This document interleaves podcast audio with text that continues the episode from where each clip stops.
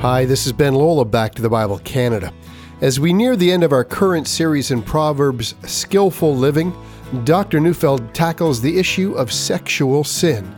So let's begin as we turn to Proverbs chapter 7, verses 1 to 27 for our message on winning the war against sexual sin. I'm going to be speaking from Proverbs 7 and sexual sin, but before I begin, let me be clear about something which has become quite foggy in recent years. Jesus said, and I'm reading from Matthew 15 For out of the heart come evil thoughts, murder, adultery, sexual immorality, theft, false witness, slander. These are what defile a person. Notice that Jesus puts adultery and sexual immorality into two different categories. Adultery refers to a married person having sexual relations with someone other than their spouse. Recently, some have argued that Jesus only condemned adultery, nothing else. But as we can see from this text, that's not so. Now, the word sexual immorality is a translation of one Greek word, which is the word porneia. The word porneia is a more widespread and general term. It refers to all acts of sex outside of marriage. They include adultery, but also premarital sex, prostitution, homosexuality, and anything else you can imagine. So, to be clear, Jesus said that all sex outside of marriage defiles a person. I need to say this clearly at the outset of my address because the confusion about this is overwhelming. This was the view of Jesus, and this is also the view of the entire Bible. All Judaism and Christianity assumes that all sex outside of marriage of one man to one woman is a sin against God. That's the history of our faith. I now make an assumption. Almost all non believers in our culture now assume that sex goes along with dating. And so we can see that Christian morality puts us at odds to what seems normal and natural in the secular culture in which we live. So if you're a believer dating an unbeliever, the time will soon come when he will wonder why you've not given yourself to him sexually. And so some lie to themselves. If it's oral sex or if it's mutual masturbation, it's not sex. And you've become, in Christ's words, unclean. There have been so many sexual scandals in our culture that many of us have become desensitized to them. Let me cover some news stories. A mother kills her children because they're getting in the way of her relationship to her new boyfriend. A teacher is being sued because years ago he was involved sexually with his students. A prominent politician known for his conservative Christian values regarding marriage flies off to South America to be with his mistress for a week, hoping that no one would find out. Everyone did, and he, like multitudes before him, now stand on the podium, wife beside him, apologizing to the press for how he's let everyone down. And of course, everyone's favorite, a pastor much loved by everyone, is found to be with prostitutes. The stories go on and on. But those are just the ones that make the news. How many marriages have ended because of adultery? How many children are devastated that daddy has another lady? How many Christian young people have broken their commitment to moral purity and now either justify what they are doing or are too ashamed to believe that they can still serve the Lord? How many have a sexually transmitted disease like genital warts and genital herpes? How many are HIV positive? How many marriage beds are crowded from all the past relationships emotionally squeezed into the present one? I know of even evangelical churches that teach that sex before marriage is okay. But once one has adopted an attitude in which sex before marriage becomes easy, don't think that you're going to hold the line at adultery. In other words, the forays into forbidden territory will not stop at marriage. How could it? The walls that should have been built up, that say, You shall not cross here, have been broken down, and marriage will not build them up. Only wisdom, empowered by God's Spirit, can do that. See, sexual scandals are now so commonplace that it's become expected. Pornography is now readily available. It's hard to imagine who is not affected. The idea of placing boundaries around a relationship seemed like news from another planet. Many have concluded that the battle for sexual purity is unwinnable. I want during this address two things to happen. First, if you have become unclean, that you seek forgiveness and cleansing at the feet of Jesus. And secondly, that you begin with a new assumption. You can decide to win the war in advance. See, when I say that, please don't think me to be naive. I am aware of the interplay of several powerful, that seem like unstoppable passions at work in every fallen son and daughter of Adam. First, Jesus reminded us that out of the heart comes sexual immorality. Surprised you, didn't I? You thought it came out of your hormones, but it doesn't. Yes, every human being has a biological sex drive, but that drive does not make you engage in sexual misdeeds. That drive can just as easily lead you to marriage and to a lifelong love and fidelity with one other person. It can be the impetus to purity. Now, it is the heart that is at issue, for sin resides in the heart, and it is there that the battle must be fought. Think of sin as a terrorist sleeper cell. You say, I will not sin, and you offer a frontal, full scale attack on sin. Sin then retreats deep into the recesses of your own heart where you can't find it. And you think, I've won the battle. And then, when we're convinced that we've won the war not to sin sexually, suddenly sin makes a comeback, and we're shocked to find it overpowering our will and making us act against our better judgment. So, is it hopeless? No. You have to decide to win the war in advance. Well, how do you do that? Five ways. First, welcome God's authority. Let's read Proverbs 7 1 to 3. My son, keep my words and treasure up my commandments with you. Keep my commandments and live. Keep my teaching as the apple of your eye. Bind them on your fingers. Write them on the tablets of your heart. See, the first thing that you must do is treasure God's commands regarding sexual purity. Make them the apple of your eye. That is, tell yourself that you love these commands and rehearse them to yourself constantly. That's your first step. Welcome God's authority. Second, declare an unending warfare of perpetual hostility and hatred against all sexual sin by desiring wisdom over sexual fascination. Let's read Proverbs 7 4 to 5. Say to wisdom, You are my sister, and call insight your intimate friend, to keep you from the forbidden woman, from the adulteress with her smooth words. Now, calling wisdom your sister is a term of endearment. I'm reminded here of 1 Timothy 5, verse 2, where Paul encourages young men to think of young women, especially the pretty ones, as sisters. And so a battle is ensued in the mind. It is the battle of how to name things. That woman is my sister in Christ. That woman is married and made a covenant to another man. That woman is forbidden. Job said in Job 1 verse 31, I made a covenant with my eyes not to look lustfully at a girl. Now, that's good counsel, for it tells us what's right. But as with all things we seek to abandon, those things leave a hole and an emptiness and a lack, a longing that needs to be filled. Proverbs teaches us that the void must be filled with lady wisdom. Your mind now becomes a new thing, and all your passions become engaged in a restless search for ever increasing wisdom, both in the knowledge of God and in the restless search for an ever increasing skill in all the decisions of life. See, many people have told me how scripture memory began to occupy their hearts, as it required all their concentration and required full attention and little time for a wandering mind.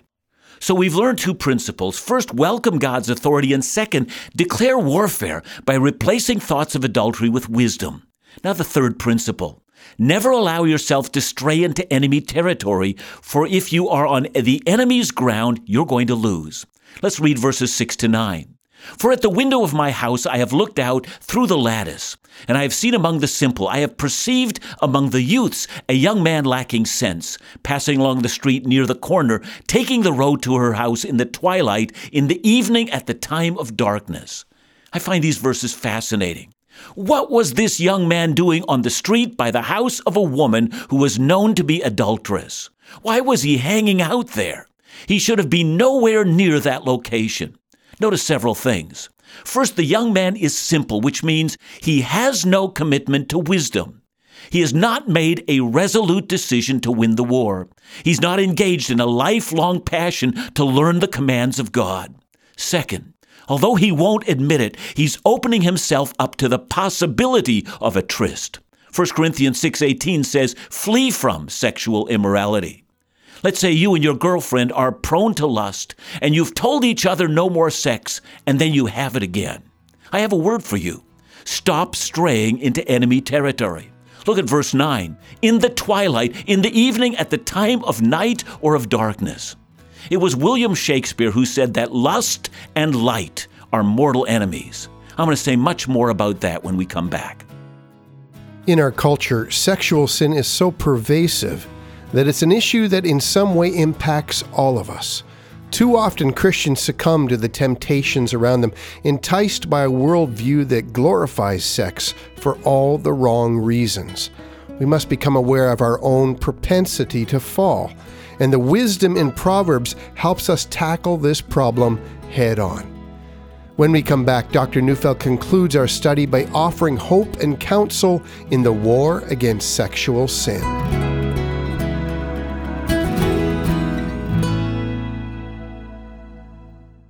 Have you visited our new and improved website lately? Well, we've just upgraded backtothebible.ca to make it more engaging, more user friendly, and full of all of our ministry teaching resources, whether it's listening to today's broadcast or a past series, reading Dr. Neufeld's blog, subscribing to Truth and Life magazine, update on events, or other resources. Be sure to check in regularly for all the latest ministry news and updates. Visit backtothebible.ca today or to touch base by phone, call us at 1 800 663 2425. Now let's go back to the Bible with Dr. John Neufeld. If you're struggling with sexual sin, tell your boyfriend or girlfriend, I'm so weak, I can't see you past six o'clock in the evening. Wisdom teaches me that darkness is my enemy. See, never go into each other's bedroom. It's enemy territory. Let's say you're prone to internet pornography. You've got to say to yourself, I will never go online with no one else around. Why? It's enemy territory. Let's say you visited prostitutes. Now you know that there are certain parts of town that you're never permitted to go because it's enemy territory. Listen to me.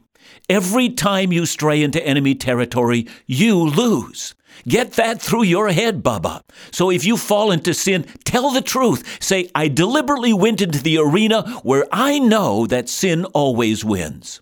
From now on, I will flee the enemy's territory. Principle number four be aware of deceptive tactics. I'm reading verses 10 to 14. And behold, the woman meets him dressed as a prostitute, wily of heart. She's loud and wayward. Her feet do not stay at home, now in the street, now in the market, and at every corner she lies in wait. She seizes him and kisses him, and with bold face she says to him, I had to offer sacrifices, and today I have paid my vows. I want you to notice how the adulterous woman speaks to this young man. If she went out to sacrifice, she has food left over to be eaten at home. And she says, Come and join me in eating. In that, she gives the impression that she's spiritual. She sacrifices, and now she must eat, and she invites him to come. Now to verse 15. So now I have come out to meet you, to seek you eagerly, and I have found you. Now, do you believe that? Listen, this woman, this woman will go with anyone. She is shameless, oversexed, and underdressed. She's high on hormones and low on ethics. But she says to the young man, I'm just for you, and it plays to his ego. It's deception. He means nothing to her. She will go with anyone. He's just dumb enough to be available, but the illusion plays in his head. Verses 16 and 17. I've spread my couch with coverings, colored linens from Egyptian linen. I've perfumed my bed with myrrh, aloes, and cinnamon. Now she appeals to his sensuality. She's trying to give him a mental picture of what's waiting. Imagine what it's like. And so she inflames his mind with sensuality. His mind is now imagining the scene. Verses 19 to 20. For my husband is not at home. He has gone on a long journey. He took a bag of money with him. At full moon, he will come home. Here now is her last deception. There will be no consequences. We will never be found out. I call this the Las Vegas approach. Whatever happens in Vegas will always stay in Vegas.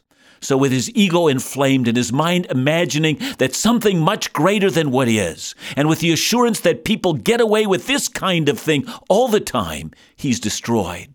So, what should this young man have done?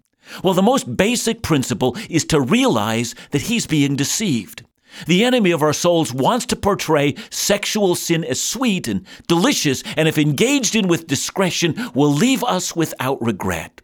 What is needed is to counter this massive deception with truth, with light, with wisdom, with the commands of God. Remember that Proverbs 7 is a father imparting wisdom to his son, and the father, having told his son of this sexual encounter of this simple young man with an adulterous woman, comes to some pretty telling conclusions. Here's the fifth principle of winning the war against sexual sin stop believing the lie and start believing two essential truths. Here they are. Get an internal picture of what sexual sin really entails. Let's read verses 21 to 23. With much seductive speech, she persuades him. With her smooth talk, she compels him. All at once he follows her, as an ox goes to the slaughter, or as a stag is caught fast till an arrow pierces its liver. As a bird rushes into the snare, he does not know that it will cost him his life. Now, because I'm from a farm background, I mean, I can picture this first image. Do you know how to get an animal to the slaughterhouse? Well, you calm it, you soothe it, and you pat it, and you speak in gentle tones to it. And with a bit of work, you can lead it willingly to its death. Now imagine that you're that animal, and sin is soothing you, speaking to your ego, giving you pictures of sexual pleasure, having you imagine a world free of consequences. This is how we should picture our sexual temptations, for that is a true and accurate picture. But how is sexual sin leading us to the slaughter? See, in his book on sexual purity, Randy Alcorn imagines what it would be like for him if he had committed adultery. He imagines explaining it to his deeply hurt and wounded wife. He imagines explaining it to his angry children who want to know how he could have betrayed their mother. He imagines how his reputation would suffer, and then he realizes that there are those who will never trust him again. He imagines Satan doing high fives with the demons in hell to his ruin. That's the slaughterhouse. I want you to imagine your own list and picture what sexual sin could do to you. Now, here's the second reality picture. The second reality picture realizes the temptress for who she really is. Let's read verses 24 to 27. And now, O sons, listen to me and be attentive to the words of my mouth. Let not your heart turn aside to her ways. Do not stray into her paths, for many a victim has she lain low, and all her slain are a mighty throng. Her house is the way to Sheol, going down to the chambers of death. I want you to imagine one of those horror movies where a beautiful woman is just some alien's facade. And as soon as the alien sheds the body, out pops this horrible and deadly creature. You shudder and think how beautiful enticing, and yet how disgusting and awful. Now let's move from that picture to the one presented here. The house of the adulterous woman is not what it appeared to be. Remember, the young man was promised a bed covered with Egyptian linens and perfumes. But it turns out that was a facade. Like the old movie screen, a stage, a setup, it's not the real thing. The bed was the doorway that leads to the lake of fire that burns forever. You pull the blankets aside, and instead of finding a soft mattress, you find a hellish abyss filled with the slain who groan and writhe in everlasting torment. The adulterous woman is in fact not a sexy woman who thinks you're a hunk. She's in fact a mighty predator who knows how easy it is to kill you. She has slain multitudes. Single handedly, she has vanquished one politician after another. Spies have told state secrets to her and brought down nations. Teachers and lawyers have been disgraced by her power, and pastors who were entrusted with the Word of God are among her dead, and so are entire churches because disillusioned followers of Jesus have concluded that there was nothing to the faith when their leaders have ended in her merciless arms. Her accomplishments are legendary in the demon's hall of fame. No one is as powerful and as successful as she is. Even powerful dictators have failed to inflict the damage that she has accomplished for the gates of hell. See, this address has attempted to do several things. I've sought to demonize sexual sin so that we no longer view it as a small thing. I've sought to give ammunition so that you can decide to win the war in advance. But I also wish to reach out to the fallen and to declare that Christ is a much greater warrior than sexual immorality. Those who have been won by the great liberating love of the cross are freed from the grasp of tyranny. You can lift up your head, you can be freed from sin's grasp, and you can be productive in Christ's service. Do not despair. Put your hope in Christ's redeeming love. Meditate on these words from 1 Corinthians 6 9 to 11 and be hopeful. Do you not know that the unrighteous will not inherit the kingdom of God? Do not be deceived, neither the sexually immoral, nor idolaters, nor adulterers, nor men who practice homosexuality, nor thieves, nor the greedy, nor drunkards, nor revilers, nor swindlers will inherit the kingdom of God. And such were some of you. But you were washed, you were sanctified, you were justified in the name of the Lord Jesus Christ and by the Spirit of our God. John, a great study. Uh, it's up front and it's the real truth of God. But you know, sometimes we're very quick to judge those outside of the church for their sexual exploits, their sinfulness, not as quick to look inside. Yeah, I know. And, and and Paul says, you know, what business is it of mine to judge those outside the church? You know, the real issue of Scripture is to take care of the life of the believer. Um, so, as a matter of fact, I think we do need to speak about this very clearly, and we do need to paint a picture, and that's what I've been trying to do. Because I mean, the culture does paint a picture of the beauty of illicit sexual sex, and and we should be painting the picture of the opposite in just as graphic terms. I think that's exactly what what the scripture that we've read here in Proverbs actually does for us. And if you can imagine a father telling his son these things, maybe that ought to be a part of basic describe the ruin that happens if we go in this direction. That's key. A powerful and convicting message today on how every believer can win the war against sexual sin. There's been some great reminders here of the seriousness of this issue in our culture and within the church. Single, married, in a relationship, no one is immune from the struggle. And there is no ultimate hope for the battle without godly wisdom to help us to defeat it. Wherever you are in your walk with God, I hope this message has spoken to you in a profound way. For God can redeem all of our sins, past, present, and future. Be sure to listen tomorrow as Dr. Neufeld wraps up this series, Skillful Living, in the book of Proverbs. Back to the Bible Canada, leading you forward in your walk with Jesus every day.